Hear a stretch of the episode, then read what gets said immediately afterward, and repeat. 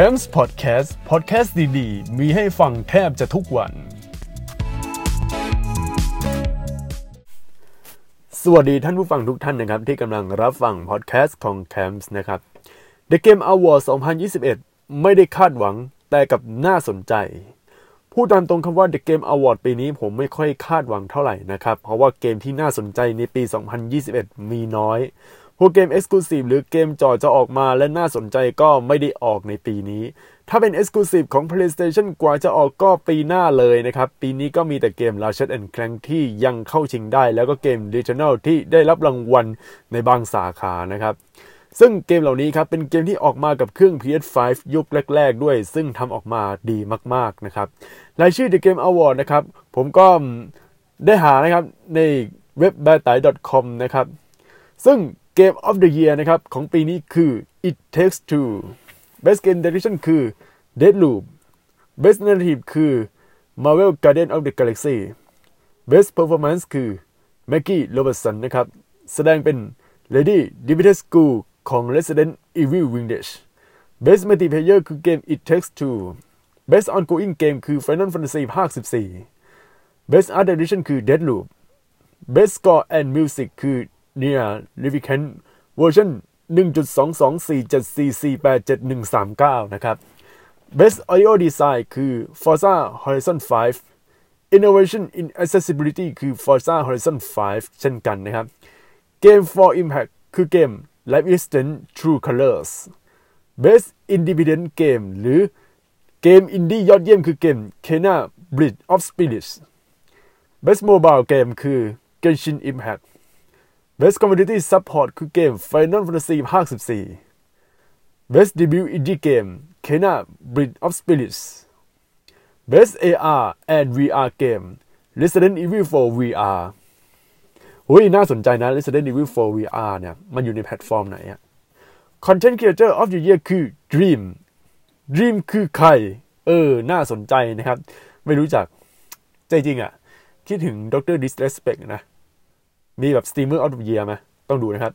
Best Action Game คือ Returnal นะครับน่า Action Game โอ้โห ได้รับรางวัลด้วยนะครับ เกม PS5 Best Action Adventure Game คือ Metroid Dread นะครับ Best Role Playing Game คือ Tale of Arise อ่า Most Anticipated Game คือ Elden Ring นี่คือสาขาอะไรเนี่ย Anticipate เนี่ย Best Fighting Game Guilty Gear Strive นะครับ Best Family Game It Takes Two Best Sim Strategy Game Age of Empire 4 Best Sport Racing Game Forza Horizon 5 Best Esport Game League of Legends โอ้โห League of Legends กลับมาคัมแบ็กอีกแล้วนะครับ Esport Game นี่ได้นะครับ ต่อไปนะครับ Best Esport Athlete Symbol ก็คือ S แล้วก็ 1 แล้วก็ MPLE นะครับ Best Esport Team Natus w i n s l e y ของเกม Counter Strike Global Offensive Best Esport Coach คือคิมจองกุนนะครับชาวเกาหลีใต้ Player Voice Player Voice คืออะไร เออ นี่น่าสนใจนะครับ อะไรคือ Player Voice แตะไปก็ไม่มี คือ Halo Infinite นะครับ อันนี้คือรายชื่อเกมที่ได้รับรางวัลในแต่ละสาขานะครับ แล้วก็เกม The Game Award ทุกๆปีนะครับ มีการสอดแทรกการเปิดตัวเกมใหม่ๆด้วยนะครับ ซึ่งไม่ต่างจากงาน E3 Gamescom Tokyo Game Show ดังนั้นใครอยากดูเกมใหม่ๆ ก็ดูได้ที่งานนี้เลยครับ ส่วนตัวเกมที่ผมว้าวนะ ก็มีอยู่เกมเดียวคือ Forspoken นะครับ ส่วนเกมอื่นๆ เขาเปิดตัวก่อนงาน The Game Award แล้วอย่างเกม Horizon Forbidden West นะครับ ส่วน PC นะครับ PC ตอนนี้ก็อ้าวหลุด PC ตอนนี้เล่น Call of Duty Battlefield ไปก่อน และเกม VR เกมใหม่จริง ๆ ก็เป็นเกมเดิมแต่เล่นแบบ VR ได้ นั่นก็คือเกม Among Us แบบ VR นะครับ โดยเลยชื่อเกมที่เปิดตัว และมีการประกาศในงาน The Game Award นะครับ มีทั้งหมด 29 เกม ซึ่งหนึ่งในนั้นก็ไม่ใช่เกมอย่างเดียว แต่ว่ามันเป็นสื่ออื่นๆ รวมไปถึงภาพยนตร์ และพวกซีรีส์ด้วยนะครับ มาแรกแล้วคือเกม Suicide Squad Q The Justice League เออเกมนี้หน้าตาเป็นไง เดี๋ยวขอดูใน YouTube แป๊บหนึ่งนะครับ อันนี้ดูใน iPad เลย Justice League อืม มันต้องสู้กันแน่นอน โอเค สไตล์ gameplay ก็จะเป็นแบบแนวแนว beat 'em up นะครับ พวก action adventure แนวต่อสู้นะครับ อันนี้คือของ Suicide Squad นะครับ ต่อไป Star Wars Eclipse เกมนี้เป็นเกมแนวไหน ขอดูแป๊บหนึ่ง แนวจักรวาลแน่นอนครับ แล้วก็เป็นตัวคน คือ Star Wars เนี่ยเขาก็พยายามจะขยายจักรวาลของเขาให้คนเข้าถึงมากกว่าพวก episode 1 episode 2 episode 3คือตอนนี้ Star Wars มันไปไกลมาก เราก็ต้อง คือถ้าใครเป็นคนชอบ Star Wars ก็อาจจะชอบ แต่ว่าถ้าใครแบบชอบเฉพาะพวกแบบภาคหลักเนี่ย เราก็ต้องเปิดใจกันนิดหนึ่งนะครับ เพราะว่า Star Wars นี่มันเริ่มจะแบบลึกเกินไปแล้วนะครับ ต่อไปครับ Wonder Woman นะครับ Wonder Woman มาดูกันว่าหน้าตาเป็นยังไง เป็น World Premiere นะครับ เออเดี๋ยวเดี๋ยวเดี๋ยวแป๊บหนึ่งเกมหรืออะไรฮะเซก่อนไม่มีก็คือเกมแล้วก็เปิดตัวแค่นั้นจบไม่มีอะไรเลยฮะ โอ้โหอลันเวกทูนะครับ ก็วิดีโอนี้มีการจำกัดอายุผู้ชม และพร้อมให้รับชมบน YouTube เท่านั้นดังนั้น เดี๋ยวขอดูแป๊บหนึ่งนะฮะ เดี๋ยวแป๊บหนึ่ง reveal trailer น่าจะเป็นเกมแนวโหดๆแน่นอน โอเค Alan Wake ของ e b i g a m Publishing นะครับอ่าคือจริงๆอะตัววิดีโอมันไม่มีอะไรเลยฮะ มันไม่มีเรื่องความโหด แต่ว่าเขาน่าจะตั้งเรตให้แบบว่าดูเฉพาะบน YouTube นะครับ ต่อไปครับเกมที่ผมรอคือ Forspoken เกมนี้ไม่ต้องสืบครับ เพราะว่าตัวผมเนี่ย ติดตามเกมเนี้ย ตั้งนานแหละ คือเกมนี้มันเป็นเกมที่ใช้ Luminous Engine ค่อนข้างเต็มที่เลยนะครับ คือ Luminous Engine โดยปกติเนี่ย มันใช้ในเกม Final Fantasy ภาค 15 แต่ว่าใช้แบบไม่ได้เต็มที่นะครับ เนื่องจากว่าฮาร์ดแวร์มันไม่ได้สนับสนุนอะไรขนาดนั้น พอมาใน PS5 นะครับ แล้วก็ Xbox Series X เนี่ย เราต้องมานั่งลุ้นกันครับว่า Forspoken เนี่ย มันจะดึงประสิทธิภาพของ แบบ Engine Luminous Engine ของ Luminous Studio ได้หรือเปล่าเพราะว่าภาพคือสวยมากครับ แล้วภาพแบบเออมัน next จริงๆคือเห็นแล้วเนี่ย ผมเหมือนแบบมันอยู่ในจักรวาลของ Final Fantasy ภาค15เลย แต่ว่ามันเหนือกว่าแล้ว มันเป็นเกมที่ไม่ได้อยู่ในกับเข้าข่ายเกี่ยวกับ Final Fantasy เลย แต่ว่าตัว Engine มันมีความแสงสว่างอย่าง Luminous นะครับโอ้อันนี้น่าสนใจคือถ้า ตัวเกมแล้วก็ใช้ Engine ตัวนี้เป็นหลักเนี่ย ผมคิดว่านะ Square Enix อะมีของดีอยู่กับตัวเลยนะครับ แล้วก็พัฒนาตัวเกมอื่น ๆ ในเครือได้อีกยาวเลย เพราะว่าตอนนี้ปัญหาของ Square Enix คือตัว Engine หลักของตัวเองเนี่ยยังไม่มีนะครับ ถ้าอย่างเกม Final Fantasy ภาค 7 พวกรีเมคอะไรพวกนี้เนี่ยอย่างของเทสึยะนมุระเนี่ย เขาจะถนัด Engine Unreal Engine มากกว่า ไม่ได้ใช้ Luminos Studio ซึ่งสมัยก่อนเนี่ยเขาประกาศไปแล้วว่าจะใช้ Luminos Studio เป็นเป็นต้องเรียก Luminos Engine ดิแต่ภายหลังเขาก็เปลี่ยนเป็น Unreal Engine ในเวลาต่อมานะครับ ต่อไปครับ The Texas Chainsaw Massacre เกมนี้เป็นเกมโหดแน่นอน เออ แต่ว่าทำไมยังดูได้ในในหน้าของ Polygon นะครับ เกมนี้เดี๋ยวขอเช็คก่อน เออ หน้าตาเป็นยังไง มันก็ไม่มีอะไรครับ มันแค่โชว์พื้นที่สถานที่อะไรเฉยๆนะ แต่ว่าคนก็โหด คือเอาจริงๆอะพวกเกมแบบแนวแนวเคนซอเกมเกมแนวแนวฆ่าอะไรเงี้ยมันจะเริ่มแบบตันๆแล้วนะ เออ ต่อไปครับ s e n u a Saga Hellblade ของฝั่ง Xbox นะครับ อันนี้น่าจะเป็นเกมแบบ Exclusive Exclusive ของฝั่ง Xbox นะ เกมนี้เราไม่รู้อะไรมากนะครับ แต่ที่รู้ๆคือเกมเพย์ ก็ต้องดูเราไปเพราะว่ามันโชว์แค่แบบเชลเลอร์เฉยๆนะครับ ต่อไปครับ Halo the TV Show อันนี้น่าจะเป็นรายการทีวีของ Halo นะครับ Elden Ring เกมนี้ของเกมนี้ผู้จัดจำหน่ายคือบันไดเนมโก้นะครับ หน้าตาเป็นยังไง คือหลังๆมาบันไดเนมโก้เนี่ยเขาเป็นผู้ เขาเรียกว่า publisher นะครับเขาไม่ได้บอกว่าเป็นผู้ผลิตอะไรเสมอไป เขาก็รับจ็อบมาตรงนี้นู้นตรงนี้อะไรด้วยนะครับอะต่อไปฮะ Sonic Frontiers นะครับ อันนี้รู้เลยของ Sega แน่นอนนะครับ อันนี้ก็ตัวเกมไม่ต้องสืบเน้นความเร็วเข้าไว้นะครับ แต่ว่าดีหรือไม่ดีอันนี้ไม่รู้ เพราะว่าหลังๆมา Sonic เนี่ย มันเป็นแนวที่ผมยังไม่ค่อยคุ้นเท่าไหร่นะ Slitterhead นะครับนี้น่าจะเป็นเกมแบบ เออ ลองดูดิ นี้น่าสนใจนะครับ Slitterhead ก็แนวนี้อีกแล้ว โอ้ แนวหลอนประสาทแนว โอ้โหดๆอีกแล้ว เดี๋ยวเดี๋ยวเดี๋ยวเอ้ยมันมีคำว่า in 1999 Keiichiro Toyama chose horror as the genre for his first directional work Silent Hill was released the world คือในปี 1919 คือเคชิโร่โทยามะนะครับ ได้เลือก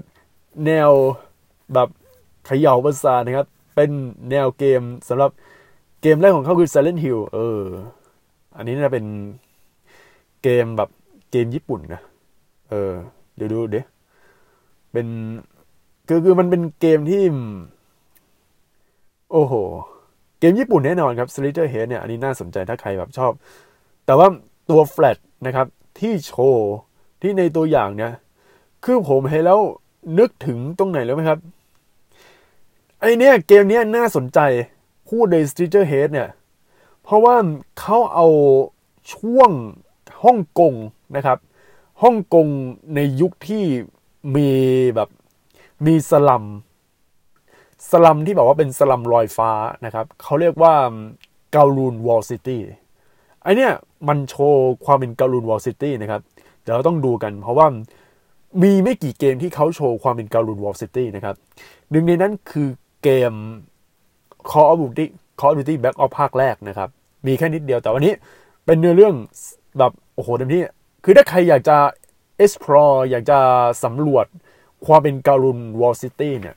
Slitterhead นี้น่าจะเป็นคำตอบนะครับ ต่อไปครับ The Lord of the Ring g o l a n นะครับ มาดูดิ เออค้าง โอเค ค้างนะครับ เป็นเกมแนว Stealth Action นะครับ ทีนี่ทีน่า Wonderland ดูดิเฮ้ยทำไมค้างอะเกมแนวแบบเซลเชดกึ่งกึ่งเซลเชดแบบแนวการ์ตูนนะครับ อันนี้ ยิงกันสนั่น ใครชอบแบบแนวแนวนี้ก็เอา ต่อไป Among Us VR นะครับ เกมนี้นี่เป็นเกม Among Us เหมือนเดิม แต่ว่าเป็นเวอร์ชัน VR คำถามคือ ถ้าเล่นเวอร์ชัน VR สามารถเล่นกับเวอร์ชันปกติกับเพื่อนได้หรือเปล่า อันนี้ผมก็ไม่แน่ใจนะครับ ต่อไปครับ Star Trek Resurgence เออเกมนี้แนว Star Trek ใครชอบ Star Trek ก็เชิญเลยครับ ส่วนตัวผมก็ไม่รู้นะ เพราะว่าไม่ค่อยได้ดูไม่ได้ตาม Star Trek อะไรด้วย คือ Star Trek มันมีมานานแล้ว แล้วก็เขาก็ทำแบบต่อเนื่องไปเรื่อยๆนะครับ เออ มา ต่อไป Arc Raider เกมนี้เกมอะไร เช็ค เกมยิงอ่าโอเค เกมยิงครับ อืม บางคนอาจจะไม่รู้ว่าเอ้ยดูจริงหรือเปล่า อันนี้คือดูผ่าน iPad นะครับ แล้วก็ผมก็อัดผ่าน iPhone นะเพราะว่าเมื่อวานผมอัด iPhone แล้วก็ไปเปิดดูคลิป คือมันหยุดการเล่นเลย มันหยุดการบันทึกนะครับ อันนี้ก็เลยแบบแยกจะได้แบบไม่ได้โดนแบบหยุดการบันทึกนะครับ เกมต่อไปไม่ใช่เกม แต่เป็นสิ่งที่แบบ มันสิ่งผู้มันคือผู้ช่วยผู้ช่วย creator ที่ creator ต้องการมานานแล้วครับ คือ Creator Safe Music from Riot Games คือ Sessions Diana คือ Sessions Diana เนี่ย มันเป็นชุดเพลงนะครับ เป็น Audio Library ที่คุณจะเอาไปใช้สตรีมมิ่งหรือไปใช้ใน YouTube โดยที่คุณไม่ต้องกลัวเรื่องโดนลิขสิทธิ์ได้นะครับ ถือว่าเป็น คือคือมันเป็นของล้ำค่านะครับ ก็เหมือน YouTube Music Audio Library อะไรของเขาอะแต่อันเนี้ยมันมาจากลอยแลดเกม ซึ่งแลดเกมหลังๆมาเขาผันตัวไปทำอย่างอื่น เช่นทำเพลงทำแบบ CG ภาพยนตร์พวกแบบซีรีส์ CG อะไรอย่างเงี้ย คือไลออนเนี่ยค่อนข้างอัจฉริยะนะครับ ไม่ได้ทำเกมเพียงเดียวนะ แต่ว่าอันเนี้ยน่าสนใจนะครับ ก็ตอบโจทย์กับครีเอเตอร์ หลายคนที่อยู่ในอยู่ในโลกออนไลน์นะครับ ต่อไปครับ The Matrix Resurrections บวก Awakens โอ้โห เปิดตัวหนังใหม่นะครับ The Magic yeah l u m b e r w o r s คือเกมอะไรวะ ลองดูดิ ของ Epic นะครับ Epic เขาชอบสร้างเกมน่ารักน่ารักอะเกมแบบคล้ายๆ พวกแนวแนว Fortnite อะคือแบบความ Fortnite นี่มาเลย เล่น แนวแนวโอเค เข้าใจแล้ว คือคือมันเป็นเกมแบบ สไตล์ Get Am อะครับเคยเคยเล่น Get Am บ้าง นั่นแหละ ตบตีตบตี แต่ว่าถ้าคือจะคล้ายๆ Get Am ก็มันก็คล้ายอยู่ จะคล้ายๆเกมอะไรวะ เกมอีกเกมหนึ่งของ Nintendo เกม Super Smash Bros. มันก็กึ่งกึ่งแต่อันนี้มันแบบ Rumble Wars โอ้คือคือถ้าเป็นอย่างนี้เนี่ย มันก็ไม่ใช่ Get M ไม่ใช่ Super Smash Bros. แต่มันคือ เกมแบบ Battle Royale นะครับ Battle Royale ที่เน้นตบตีกัน เออไออย่างเงี้ยน่าสนใจแบบตบตีแบบตีกันตีไปตีมาอะไรอย่างเงี้ย เพราะว่าปกติเราจะยิงกันใช่ไหมแต่อันเนี้ยคือตบตีตบตีอะเจอกันก็ซัดกันหนึ่งหนึ่งอะไรอย่างนี้เลย แน่นอนครับว่าเกมนี้เนี่ย ฟรีหรือเปล่าผมก็ไม่รู้นะครับ แต่พวกเกมเนี่ยแบบเช่นเราย่อนะครับ อ่าโผล่มาแล้วฟรีครับฟรีฟรีอ่าฟรีแน่นอนนะครับ The Expanse The Telltale Series ก็จำกัดผู้ใช้งานอีกแล้ว มันคือเกมอะไร เออ ช่างมัน Tunic นะครับ Tunic นี้เป็นเกมที่ อันนี้พูดตามตรงนะ Tunic เนี่ย มันเป็นเกมแบบขอดูก่อนแนวแนว puzzle เนอะเออแบบหน้าจอแบบสไตล์ isometric แต่ทีนี้เกมนี้เนี่ย สิ่งที่สำคัญเลยคือ ตัวเกมเนี่ย มันเป็นลงในเครื่อง Mac ครับ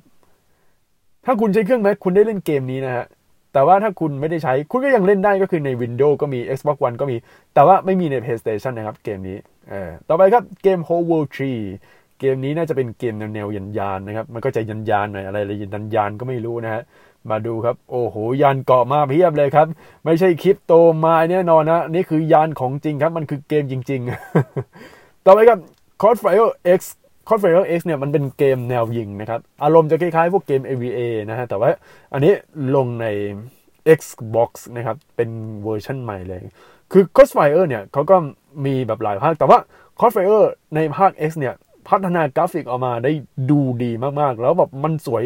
คือแบบเฮ้ยมันมันผิดจากแบบ c o s f i r e เวอร์ชันเก่าๆเลย แต่นี้มันเป็นเกมแบบ shooting ออนไลน์นะครับ แต่ น่าจะเป็นเกมของฝั่ง Xbox นะครับ ถ้าเป็นเกมของอะไรอะ PC นี้ผมไม่แน่ใจว่ามีหรือเปล่านะ แต่ว่าตัวเกมนี้คือ มัน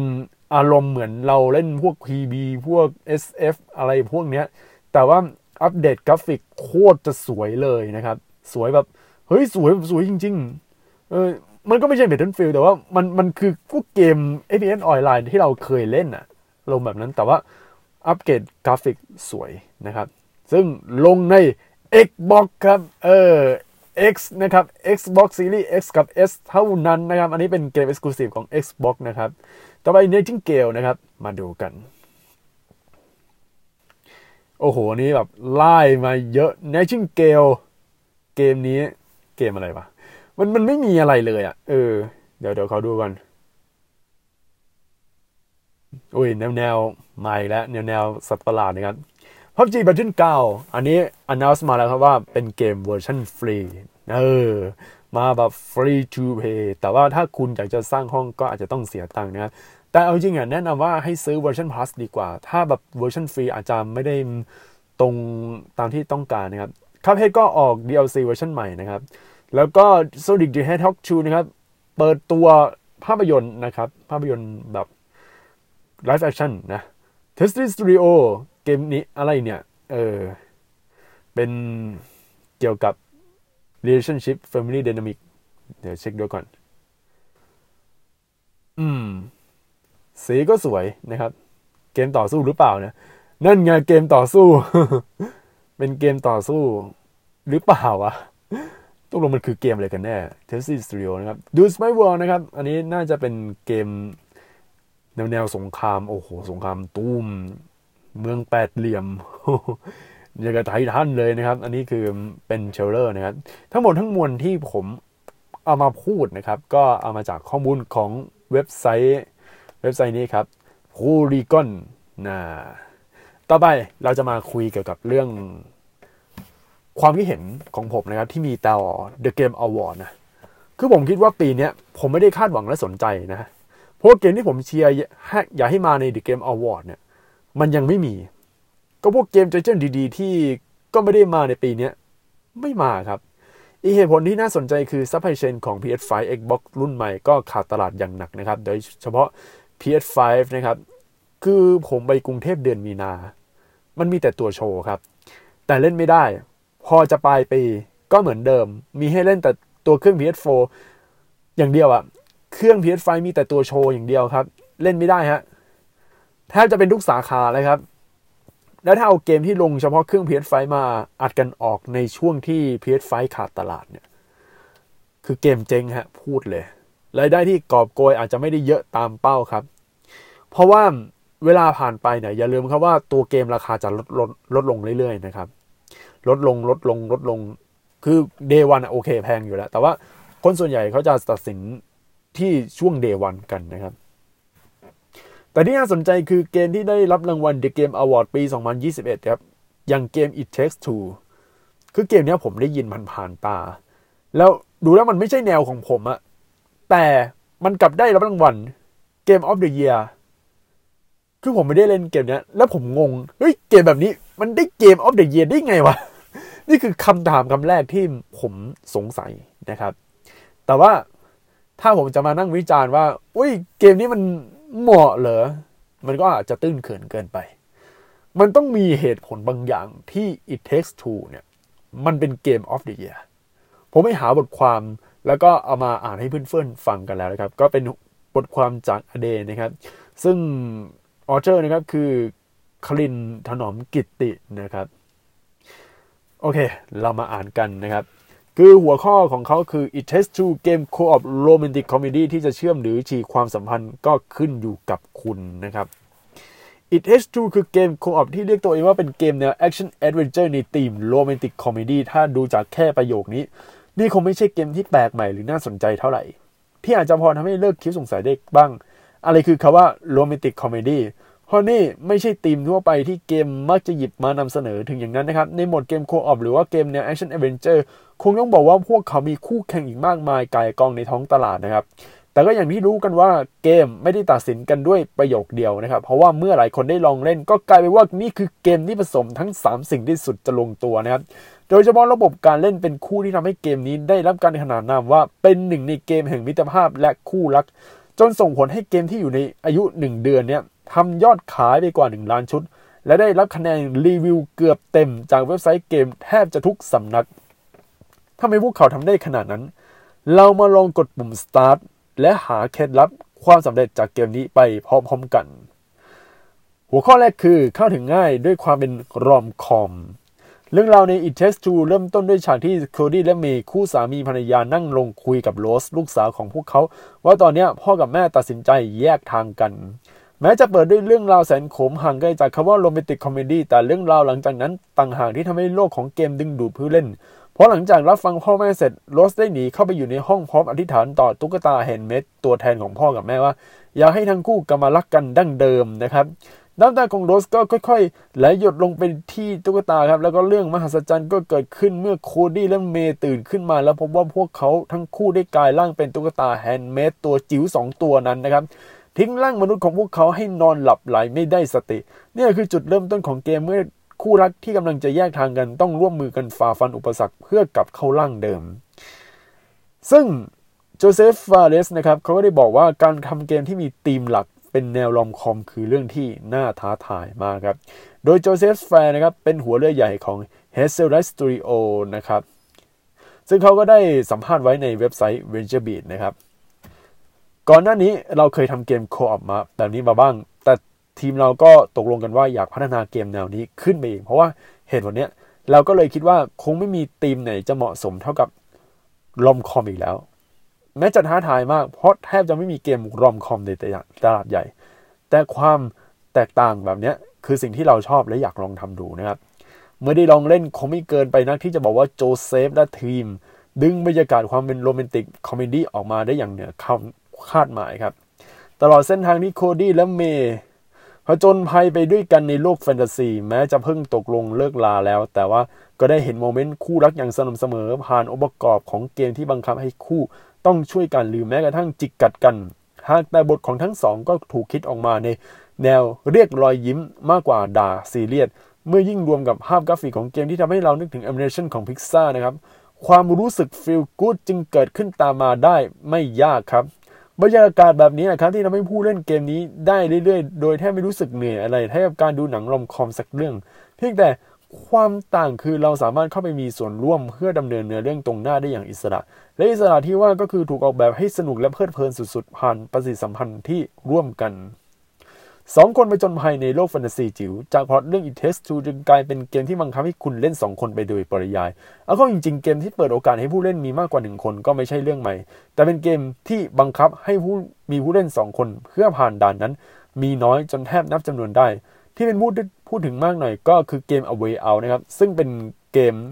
ร่วมกันแหกคุกเมื่อปี 2018 ซึ่งผู้สร้างก็คือ h a s s e l i นะครับก็คือคนนี้แหละฮะ แต่คราวนี้พวกเขาใจปั้มในระดับที่ว่าถ้าคุณเล่นเกมในคอม ก็ไม่จำเป็นว่าผู้เล่นทั้งสองคนจะต้องซื้อเกมเพื่อติดตั้งลงในคอมสองเครื่อง แล้วเล่นร่วมกันเหมือนอย่าง A Way Out แต่คุณสามารถซื้อเกมแค่คนเดียวและให้เกมกับใครก็ตามอยากเล่นด้วยเลยฟรีๆอีกหนึ่งคน จะเป็นคนรักเพื่อนหรือคนในครอบครัวพูดง่าย คือ คุณสามารถเลือกให้ใครอีกคนมารับความสนุกเหล่านี้ไปพร้อมกันได้ โดยคนหนึ่งรับบทเป็นโคดี้อีกคนหนึ่งรับบทเป็นเมย์ และออกมาจนภัยไปด้วยกันจนถึงบทสรุป ซึ่งระหว่างทางของเกมนี้เองเป็นอีกหนึ่งจุดแข็งที่ไม่มีใครเหมือนนะครับแม้บอกว่าตัวเกมเป็นเกมแนว action adventure แต่แท้จริงแล้ว It Takes Two มีรูปแบบการเล่นหลากหลายมาก ตั้งแต่แนว Fighting Shooting ไปจนถึง puzzle ทั้งหมดนี้ล้วนถูกสร้างขึ้นอย่างกลมกลืนเป็นส่วนหนึ่งของเกมอย่างไม่เคอะเขินยกตัวอย่างเช่นฉากหนึ่งที่เราต้องยิงศัตรูภายในเกมที่ผู้พัฒนาไม่ได้เลือกให้ใช้ระบบเหมือนกันกับเกมทั่วไปที่ให้ผู้เล่นแต่ละคน ช่วยกันยิงจนศัตรูตายหมดแต่ทีมงานออกแบบให้ผู้เล่นคนเดียวไม่สามารถทำลายศัตรูได้ ผู้เล่นคนหนึ่งต้องยิงสารเคลือบไปที่ศัตรูก่อน ผู้เล่นอีกคนหนึ่งถึงสามารถยิงซ้ำเพื่อให้เกิดระเบิดศัตรูถึงจะตายจริง ๆ หรืออีกฉากที่ต้องกระโดดหลบอุปสรรคคล้ายเกม Rockman ถึงจะเดินไปพร้อมกัน แต่โคดี้และเมย์กลับไม่ได้ผ่านอุปสรรคแบบเดียวกัน เหนือไปกว่านั้นคือตัวละครทั้งสองจะต้องช่วยกันให้อีกผ่านอีกคนผ่านไปด้วยได้ดีครับ เช่นโคดี้ที่ต้องกดปุ่มเพื่อให้เมย์ผ่านไปก่อนก่อนที่เมย์จะต้องส่งเชือกกลับมาเพื่อให้โคดี้กระโดดตามไป โอ้โห แนวเกมนี่แบบRockman ก็มา โอ้โห ที่สำคัญแม้จะเหมือนมีเกมย่อยๆซ่อนอยู่จำนวนมาก แต่งานภาพและฉากหลังของทุกเกมก็สอดคล้องไปด้วยในทางเดียวกัน ไม่ว่าจะเป็นฉากห้องเก็บเครื่องมือช่าง หรือแม้แต่อวกาศจำลอง เคยเล่นเกมที่เนื้อเรื่องดีมากๆ แต่ดีไซน์เกมไม่ได้เรื่องบ้างไหมโจเซฟตั้งคำถามต่อผู้สัมภาษณ์ก่อนอธิบายถึงหลักคิดในการออกแบบเกม พวกเราเห็นปัญหานี้เลยพยายามรวมทั้งสองอย่างเข้าด้วยกันให้มากมากที่สุด เราไม่อยากให้ผู้เล่นมองว่าเกมนี้คือเกมที่เล่นสนุกนะ แต่เนื้อเรื่องช่างมัน production เฉยๆ นั่นทำให้ผมมักบอกกับทีมทุกครั้งว่า moment ที่ดีของการเล่นเกมไม่ใช่แค่ความสนุก แต่มันคือประสบการณ์ทุกอย่างที่เรามอบให้คนเล่น ตั้งแต่ความแตกต่าง ฉากการบรรยายไปจนถึงระบบ มันสำคัญมากที่เราต้องรวมทุกอย่างไว้ด้วยกัน การผสมผสานกันอย่างนี้นะครับ ก็เป็นส่วนหนึ่งที่ทำให้ปัจจุบันเกม romantic comedy เกมนี้ได้รับความนิยมชนิดที่ผู้เล่นทั่วโลกต่างเทคะแนนให้เฉลี่ยสูงกว่า 90%ด้วยกันนะครับแต่ว่ากันตามตรงครับอีกอย่างหนึ่งที่เป็นปัจจัยสำคัญที่ทำให้เกมเมอร์หลายคนหยิบเกมนี้ไปลองคือ กระแสของเกมที่ถูกขนานนามว่าเป็นเกมบำบัดของคู่รักตั้งหาก โอ้โห มีงี้ด้วย ร่วมกันเล่นเพื่อชัยชนะ ไม่ใช่แข่งกันเพื่อชัยชนะ 12 ชั่วโมงที่ฉันได้เล่นเกมนี้คือการบรรบัดชีวิตคู่อย่างแท้จริง นี่คือเกมที่จะพัฒนาความสัมพันธ์แต่จะดีขึ้นหรือแย่ลงนั้นขึ้นอยู่กับคุณ เกมนี้ช่วยให้ฉันกับแฟนผ่านวันเวลาน่าเบื่อได้อย่างสนุกสนาน เกมที่ช่วยกระตุ้นการหย่าเป็นแบบนี้นี่เอง เอาไป 10 เต็ม 10 นี่คือตัวอย่างของรีวิวอีก Text to ในเวอร์ชัน Steam นะครับที่ยืนยันอย่างดีว่าเกมนี้ทำงานกับความสัมพันธ์ของผู้เล่นขนาดไหน ถ้าดูจากบริบทที่อธิบายไปก่อนหน้าจะเห็นได้ว่า นี่ไม่ใช่คำชมหรือคำเปรียบเทียบที่เกินไปนะ แม้ฉากหลังจัดทีมของเกมออกมาน่ารักสดใสเรียบร้อยยิ้ม แต่สุดท้ายในเกมก็มีการผ่านด่านแต่ละด่านก็ต้องอาศัยการร่วมมือกันของผู้เล่นอยู่ดีนะครับอะอันนี้ก็โอ้โหมันมันเยอะมากเกินไปแต่ว่าเราก็เอาง่ายๆนะคือตัวเกมอย่างนี้เนี่ย มันเป็นตัวเกมที่น้อยเกมมันจะมี แล้วส่วนใหญ่เวลาเราเล่นเกมเนี่ย เราจะเล่นคนเดียวในยุคนี้มันจะเล่นแบบถ้าจะเล่นกับคนอื่นเราก็ต้องเล่นแบบออนไลน์กัน แต่ว่าถ้าเล่นแบบคือเอาหน้าจอเดียว แล้วก็สองคนเล่นพร้อมกันเหมือนแบบสมัยก่อนที่เวลาเล่นพวกเกม fighting ก็จะใช้หน้าจอเดียวแล้วเล่นกันอย่างนี้นะมันหายากนะครับถ้าจะหายากเลยแล้ว พอมาเป็นเกมเนี้ยที่ช่วยกัน ไม่ได้สู้กันเองนะครับกลายเป็นว่ามันเป็นเกมที่มีความแปลกใหม่แล้วมีความน่าสนใจอยู่ไม่น้อยนะครับ คือมันเป็นเกมที่ co-op แล้วก็ช่วยกัน ถือว่าเป็นเป็นคือปกติอะเราจะต้องแบบแข่งกันเป็นที่หนึ่งแต่เกมนี้มันมันเติมเต็มความรู้สึกดีๆ อย่างนี้กลับมาอีกครั้งหนึ่งนะครับ ซึ่งก็สัมผัสได้เลยครับว่าทำไมเกมนี้ถึงกลายเป็นเกมออฟเดียได้ คือถ้าเล่นกับเพื่อนหรือเล่นกับแฟนเนี่ยครับได้ฟีลลิ่งที่เหมาะมากครับ แต่ถ้าเป็นคนโสดหรือคนที่อยู่คนเดียว เวลาเล่นเกมนี้มันจะเงาเงาๆหน่อยนะครับ แล้วส่วนใหญ่เกมที่เล่นสองคนมันก็ไม่ได้เป็นเกมโคออฟด้วยไง แต่เป็นเกมต่อสู้กันเอง ซึ่งมีเยอะจนไม่อยากจะเล่นมันนะครับ